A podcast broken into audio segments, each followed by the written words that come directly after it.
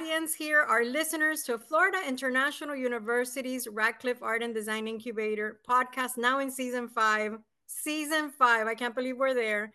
Tech Conversations. And today, our guest is a very friendly face here to South Florida. I personally get up with her and with Chris Anderson. So I guess she needs no introduction now that I've said that. Want to welcome in Constance Jones. Welcome to the podcast. Aggie, thank you so much for having me. I'm super excited to chat with you today. thank you. So let me introduce you because you know you're such a friendly face to South Florida. It's not only um, on that morning show, um, the NBC News today at 5 a.m. and 6 a.m. Um, you also previously worked um, here in the South Florida market at WPLG, also for WLRN National Public Radio. You've worked also anchoring in Richmond, uh, Richmond, Virginia prior to that, but you are, have also worked in New York, Oklahoma City, Atlanta, very different markets. We also want to mention um, that Constance Jones is a two-time Emmy nominated journalist. Um, and she has also been honored by the Society of Professional Journalists and by the Florida Association of Broadcast Journalists for breaking news coverage of the 2021 Surfside um, condo collapse. I know that that's all still clear in our minds of when we heard yeah. the news.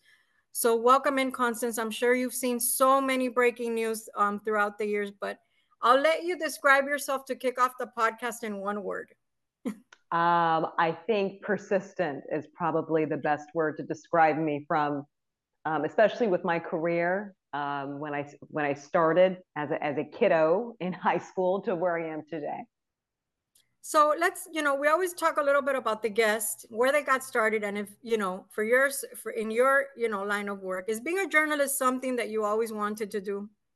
Have you? Okay, so I'm I'm going to be aging myself a little bit. Have you ever heard of the show Murphy Brown? Yes, of course. Okay. So that was a while ago. When I talk to young journalists today, they're like, "Who is that?"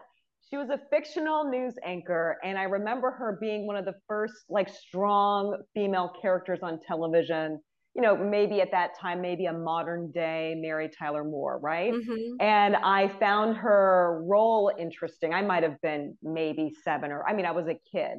Um, and then from there my interest grew and i i fell in love with the cbs weekend morning show which i still love to this day. I think they have some of the best storytelling um, visually that you can find uh, on the cable networks. Of course, I love public TV, but to invest the time and effort to, to put together really unique and interesting stories, I've loved that for, for decades. So I think that's where my my love came in a little bit on the TV fictional side and also just you know finding um, a platform through that so long form journalism you know 2020 with barbara walters 48 hours like all of these things were really interesting me i was interested in i would say as a teenager. I would love watching um, i think tgif was like must watch tv back in the day. And after mm-hmm. tgif on a friday night 2020 was always on.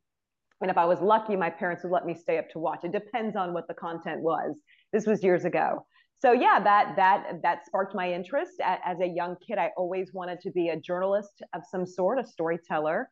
And so that's how you know things evolved. I was working for the local newspaper in my small town of killeen texas when i was in high school um, and, and tv production and all of that stuff. And i eventually landed at the dan rather school of communications uh, outside of houston texas. And that's what really you know really kickstarted my career through that that program yeah, I want to mention that even though you're very, you know, uh, such a friendly face to South Florida, you were actually born in Germany, right? Is that correct? Ja, ich, ich, ja, ich war in Stuttgart geboren, aber aufgewachsen in den USA. My Mutter, sie kommt aus Deutschland.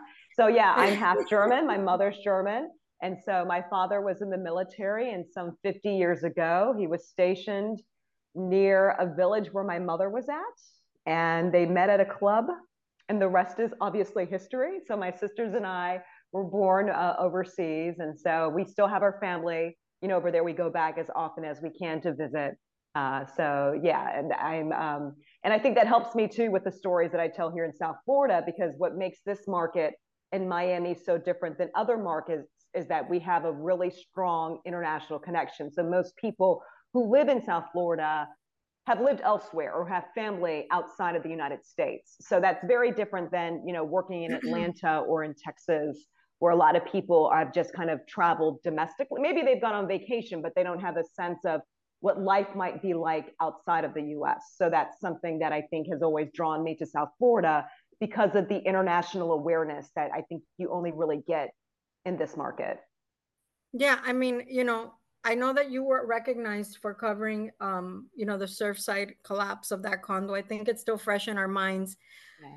Can you talk about what other story has really impacted you? I mean, besides the multiple hurricanes that we have down here, luckily we we've tried to avoid them over the last couple of years. I think we've been so lucky. But what other story, um, Constance, have you covered that you know has really affected you? I know there's a lot going on, you know, in the different markets you've covered. Wow, there's so many stories. I think one thing um, a series of stories that I had the privilege of doing when I worked at ABC. I was at ABC here in Miami for about nine years, and um, there there was a real call um, from the community for us to tell other types of stories in the community, right? Like in, in South Florida, it's a breaking news market. We have you know political corruption like every other day. We have you know crime investigations. We have all of this stuff that when you put it together, the patchwork, the painting that we're drawing as as as as journalists may not be the most cheerful right? So we have to make a concerted effort to tell the other types of stories in our community. What else makes our community? And for me i think our faith-based community is equally as important um, especially for people who've traveled from other countries. So I, I had a faith and family segment for several years and i was able to explore what faith and when i mean faith i don't mean okay we go to church or we go to temple it, it's what people believe in to keep them going. It's the family structure. It's it's it's that thing that keeps you going day by day. Uh, and things that may seem slightly foreign, right? Like maybe Santeria or voodoo practices in Little Haiti. And so I feel like ex- experiencing that and telling that in a news way, I feel like was such a privilege. Um, and, and, something you know unique that you only can find here in South Florida because people I think because there many people are not from the US they have a different perspective on religion and faith. And that bleeds into our day-to-day existence with our families with how we go to work with how we interact with people. And so I would say covering our our diverse faith-based community in South Florida has always been something that I've um, for me I've, I've really valued. Um, because we we are more than just the crime of the day. We are more than just you know the the headlines of the day of the, the mm-hmm. negative stuff right? So i think that looking into the other things that make our community strong and so unique is important. Amazing. So i want to shift gears here because you know we talk about technology and i know that chatgpt has really made headlines lately. And you know as a former producer and working with different people you know the producers usually get the rundowns ready, but the anchors always come in and want to really put their stamp on it. At least yeah. that's the way that I worked across many newsrooms. And you know, ChatGPT, I've used it a couple times, and to be honest with you, it embellishes things. Sometimes mm-hmm. adds in things that aren't even part of what you're trying to get. So, you know, how is this being kind of used or maneuvered or implemented in newsrooms? Are are you guys using it? Let's talk a little bit about that and talk about fact checking because that will be a, a huge thing come the election. And I know that um, this is probably the first election where you know these tools of ChatGPT and AI, AI are being put to use. So talk a little bit about that. So I'm going to talk about them separately because I do think so. Yes. I work at NBC, and NBC we have aggressive standards in place before we report anything. And and when it's a debate night or when it's you know we have lawyers and whenever we're covering anything, we we double triple check. We we are nothing without uh, the truth and validity of our statements, which has been proven. Like our our our public demands it, and that is the the basic level of a, a journalist. You should make sure your facts are correct. So at NBC News, um, and I'm at an NBC O and O. I'm not at an affiliated station we have um, a system of um, workshops and classes that all the journalists are required to take uh, on how we get our sources, how we, you know, if we pull video off the internet, even if it's, um, let's say, storm coverage, like we're covering a, a hurricane, and then it's a viewer sends us a video of flooding in downtown Miami. We can't use it unless we can verify without a doubt that that is the video uh, of the current flooding of this current event that's happening. So there are quite a few systems in place to make sure visually, images, quotes that everything is accurate. We have to double check everything. Mm-hmm. Uh, and even more so, there, there's just a higher demand with politics today and with the um, bad information that's out there. So I'm, I'm grateful to be a part of a news organization. Um, sometimes we're a little slower to get the news mm-hmm. out, but I'd rather get the news out correctly than incorrectly. Um, you know, I worked um, underneath Dan Rather, and if anyone remembers kind of his fall from grace, um, you know, he ran with some facts from a few producers that didn't double check it. So for me, I, I understand the value of of making sure information is correct, especially when you're weighing into uh, a political cycle. So I can just speak for that. I do know I've worked in other newsrooms, uh, and different companies have different systems in place to double check, and it is quite varied. I was at Nexstar Communications; they own over 150 TV stations. That was in Virginia. I worked at Fox uh, affiliate in Atlanta. That's another totally different system in place. We had in-house counsel attorneys, um, but they may have their own opinions on how we cover things, right? Mm. Um, so it is different each news organization you work for, but I will say NBC, at least at the local level here, uh, we have been, we don't always, I will say, you know, sometimes we're humans, right? So we can't ignore the fact that we're going to have slight biases when we're you know looking at a candidate or reviewing what they're saying or trying to verify what they're saying is true. Um, but i will say there are systems there are clear systems in place at least at my organization. As far as chat gtp um, i embrace it and i encourage our producers to embrace it in the sense of this this is an assistant. Mm-hmm. this is a tool but we still must double triple check. It would be very ignorant of me to think that and, and i'm older. I've been in the business for over 20 years. So a lot of my colleagues who are in my age bracket or older they are you know staying clear of of ai and chat gtp like they don't want to utilize it. They feel like it's a way of cheating the system. But i know that the new new folks who are coming in they're using this stuff like all the time so yes. if they're using it let's make sure we're using it responsibly and, and, and in a way that's going to be beneficial for us to do our stories each day right? And we still have to double check our sources. Um, when you use chat gtp it's not like an essay that lists out the source you know it, it, it's not it's not accurate right? It can help you maybe think of ways to say things right? It can maybe help you yes. think of a new it's like a like a thesaurus a thesaurus right? Or using google to find what's another word for this or how else can i say that or what's a you know, I, I think it's okay to have an additional assistant.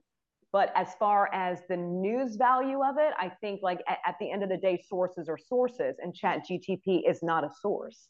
Um, but you can utilize it. And I again, I encourage our young writers, hey, if you're getting, you know, it's 2 a.m., you're trying to write these scripts, you're trying to think of a clever way to write something. Chat GTP might help you think of words. You know, you don't copy it word for word because that's plagiarism. Okay? And this is a professional news organization and i can plug that right in. And they understand that. These are all yeah. trained journalists. Um, but i don't want to scare them off from using a resource that may help them with their creativity. I think it's just another tool in their toolbox. No i mean completely agreed. You know i'm also an adjunct faculty at fiu i've been teaching the production course for many years and I tell them the same thing. I said, you know, this is something that you use to just go in there and try to make, you know, a little better a sentence that you might think is very bland and you want to give it some pizzazz. But, you know, you don't fact check there. Like I remember that I think somebody was doing a story on Tesla and I myself went in on ChatGPT to see what, what it said. And it clearly told me at the top, you know, as of whatever date, this is the information I have. So I think Chat, ChatGPT is trying to tell you, this is what I have as of the last date that this was updated. It's telling you that you need to go and check. So it's not like ChatGPT is like the source, the like you said. Yeah, yeah. exactly. And you're right. And there's information that's been wrong for sure. Like I've definitely exactly. checked things that were absolutely incorrect. Um, but I do think it's, you know, I think when you're creating a product, I believe in synergy. I believe in like, and in our newsroom, it's ta- we talk to each other. We're like, what do you think of this? What do you think of that? You know, especially if we're working on something. Yep. Um, and, and, I think it can be an extra tool. Uh, and I've introduced it to like my co-anchor Chris Anderson. He was like, "Oh my gosh, you use it?" I said, "Well, you're twin boys. I'm sure they're using it every day. So let's talk about how we can let's talk about how we can use this to help us write this and that." And um, it, it, just helps you think maybe a little bit faster i think um, you know yeah. so For I sure. mean, you can't be afraid of it. No, I, I completely agree. Um, I guess that the, you know, the other thing I wanted to ask, you know, in this podcast, we always talk about being very aspirational, specifically when we interview journalists and media uh, executives and personalities like yourself. You know, people listen to this podcast a lot. Um, believe it or not, it's a university podcast, but it's been one of the most successful ones at FIU. When I first started this, I didn't think it would last. Yeah, it would last five seasons, and it did. And I didn't even start off co-hosting. Well, um, congratulations! Oh, thank you. I mm-hmm. got kind of drawn into it because the you know our director at, at the Ratcliffe Incubator got a little busy being appointed to the one of the mayor's committees, the uh, Levine Cava's committees. Um, I think about a year or two ago, and he said, "Oh God, you know who's going to do this?" And I said, "Well, I haven't done this in a bit, but I'll be happy to start interviewing people again." so that's really how it came to be. But you know, we always ask Constance, and I'm sure with your track record, we want to hear something aspirational for those people, those students, even those listeners that want to start maybe their own podcast or they're studying media you know what is the biggest takeaway that you have from this long successful career across these markets? I guess that's that's a fair question to ask someone with your your success. Well i will say i've had success but i would also say i've had as many failures. The failures are not posted on instagram. They're not put on my resume. Uh, and you can Google me and, and find my failures. I think anyone who's worked in an industry for over 10 years could could truthfully tell you that they've encountered, you know, mistakes or encountered situations that have caused them to look back and think, man, well, this this is a bad decision. I made a bad decision. And in my career, uh, I've I've made some missteps. I think, right, that I've had to recorrect. And I think for some people see me, and, and it's funny. I was speaking to some students today uh, and they think that okay there's the perfect image and it's the image we present on instagram on what whatever like we we always have a tendency to present all the good without presenting you know the cracks. And i think through the cracks and the missteps we can find a better way to relate. So i i like to talk about that. I left south florida. I was at channel 10 and i bounced from market to market to try to figure out where i would fit in. And it is hard. Um, this kind of industry, it, it's not just easy. You're not, you don't necessarily fit into every TV market. Uh, I'm not from Miami, but I fit in very well. And maybe it's because of my military background, maybe because of my international background. Like there's things that's hard to, to put your finger on why success comes for some people and not for others. But I think, you know, when I when I think about my career and the ups and the many downs that I also experienced, um, that even though you can go all the way down, it'll eventually come back up. Um, and uh, I think you have to remember that that there's always someone, no matter how picture perfect someone's life may look. Um, oftentimes it came with a little bit of struggle, and so that was the case for me. I mean, and I and I I've shared this story before. I was at local 10 news and uh, my manager at the time just did not see me as a, a full-time anchor um, but other news stations across the country did. So I had to leave Miami um, to to find my way and to mature as a journalist and an on-air news anchor because at, the at that time, you know, I I couldn't find my success in a place that I thought, you know, this is where I wanted to be. And sometimes you have to leave to mature and grow and get better in your in your field. And it, I was grateful nearly you know, eight years later, I come back and, you know, the station I left, we're beating them in the ratings month by month, which is, it's like, ha ha, you know, the boss who didn't believe in me, right? um, but it took a lot to it come happens. back around though. You know, it, I mean, it wasn't easy. Like it wasn't like an easy trip. And I think in mm-hmm. life, it's the easy road. There are no easy roads. Sometimes you have to take the hard road and the, the road of rejection um, to, to build because you, you, you, you, you grow day by day. So I encourage people to keep growing keep assessing yourself. I keep a journal. I journal twice a day. I have mentors. I have people who critique my work. I have people constantly looking and say, maybe you should change your look, maybe the way you're presenting. I mean, I'm constantly trying to get better because I love what I do, right? So, and I and I'm not the only I should judge myself, but I I want to make sure that I keep my skills as sharp as possible. My co-anchor Chris Anderson, he's a perfectionist and he reviews his work on a regular basis. So it's not, some people are like, oh, you guys just are so, you know, you're pros, you're naturals. And you're, you know, it's like, it, yes, we are, but we also work at that. It doesn't just like surprise, I just go and read the prompter today. Um, and I think for anyone who's had any level of success, um, it's taken a, a, lot more work than you might be able to see. Uh, and so that's really, I, I, encourage students to not give up and sometimes take the, the path that may be a little harder, but will be better for you in the long run. I mean, that's excellent advice. You know, having been a producer both in English and Spanish, I worked many years at Univision launching a public affairs show and actually worked with an anchor that was at Channel 51, your sister station. Mm-hmm, mm-hmm. And he's a pro, he's been at it forever. And I, you know, I was one of his producers for many years. And he would always ask me, What can I do better? What can I do better? You know, how can I connect more with the audience? You know, what should we be doing more of? And I think that when you ask for that kind of feedback, you are very professional because you understand. And I'm so happy to hear this that you guys are always trying to grow and evolve and ask for feedback because remember the the environment that we're in right now there's no more appointment television it's instant gratification so you have to give viewers like myself um, a reason to really tune in and say i'm going to turn on that tv and watch constance jones and chris anderson in the morning or yeah. you know watch any of the team of anchors that you guys have you know at the different times of the day so i think it's very important yeah, I, I, think yeah, the competition's even more fierce than it was yes. five years ago, and it and it's because it's social media. It's because people after COVID, they're used to instant gratification. If they want their news, they want it now. They're not going to wait for for the 5 p.m. newscast. It's a completely different world. So you're right. We have to be better if we want to keep telling stories, and there's there's space for it.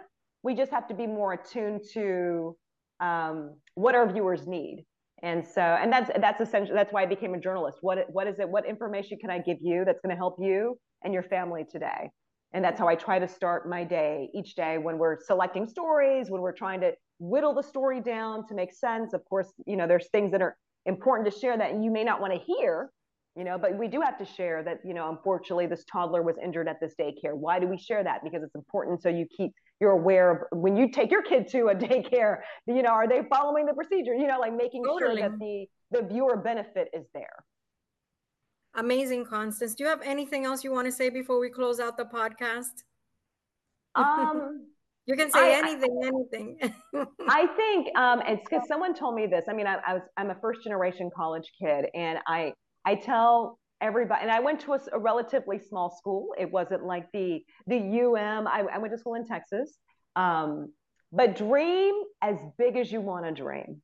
Dream big, okay? And you're never too young or old to. You know, whatever you want to do, you can do it. No matter what your parents might have said, your your family members, friends. Um, I I had a um, I was like in the the slow reading group. I don't know how how else to really classify it. When we moved here back from Germany, I was in a group that maybe was for the slower learners, and I remember um, maybe not feeling so smart or so bright. And then someone I don't know who told me. I, I remember there was like a guest speaker in middle school that you can do whatever you want to do. And I was like, well, maybe I can be on TV too. Like I remember thinking as a kid, well, maybe I could do this. And it happened. I imagine any of the teachers that I had in those those those kind of slower group, they they would be shocked to see where I am today. Um, and and so that's why I tell people like, you know, whatever you want to do, you can do it. You can. You know, the path may be a little harder than maybe some other people, but let's not focus on that. You can do it. Let's see how you can do it. Take the steps that you need to take. Um, and especially living in this great country, there's there's a lot of opportunity if you just if you if you try hard. I mean, that's amazing advice. And I like that you also shared with us that, you know, sometimes we're told things like you shared that story about your boss. I think we've all been and fallen victim to it by supervisors where you're told that you can't do something or that you're not good at something. And, you know, it destroys people. This, you know, depending on your your personality and your character and your state of mind. And, you know, sometimes you have to I, I always say you have to take whatever is told to you and deal with your emotions at the time for as long as you need to, but then you need to pick yourself up and reprogram and, and move forward. Yeah. And I'm grateful to that boss because if he didn't tell me that, I wouldn't be who I am today. So totally. and he's still he's he, you know I'm and, and I'm grateful for the the challenges that I've had because I wouldn't be who I am today without those. I mean that it wouldn't I wouldn't have become who I was and I wouldn't have left Miami and become a better journalist if he didn't tell me, oh, we don't really want you to do that, right? So I think that's, you know, I think we've all fallen victim to that. yeah. we've all fallen victim to it. The more people I talk to in the media business, the more I hear about feedback and things like that. But then I hear about all these other great stories that come out of these these feedbacks that at the time you're not feeling it but then you know you win an award or you're recognized or you get promoted or you're able to move on to like another market like you did. And you know like you said it's not all about success. We all have our lights and our shadows. That's the way i kind of always say it. And you know life is a cycle. It's an ongoing cycle and and one that we just have to be privileged to to be a part of.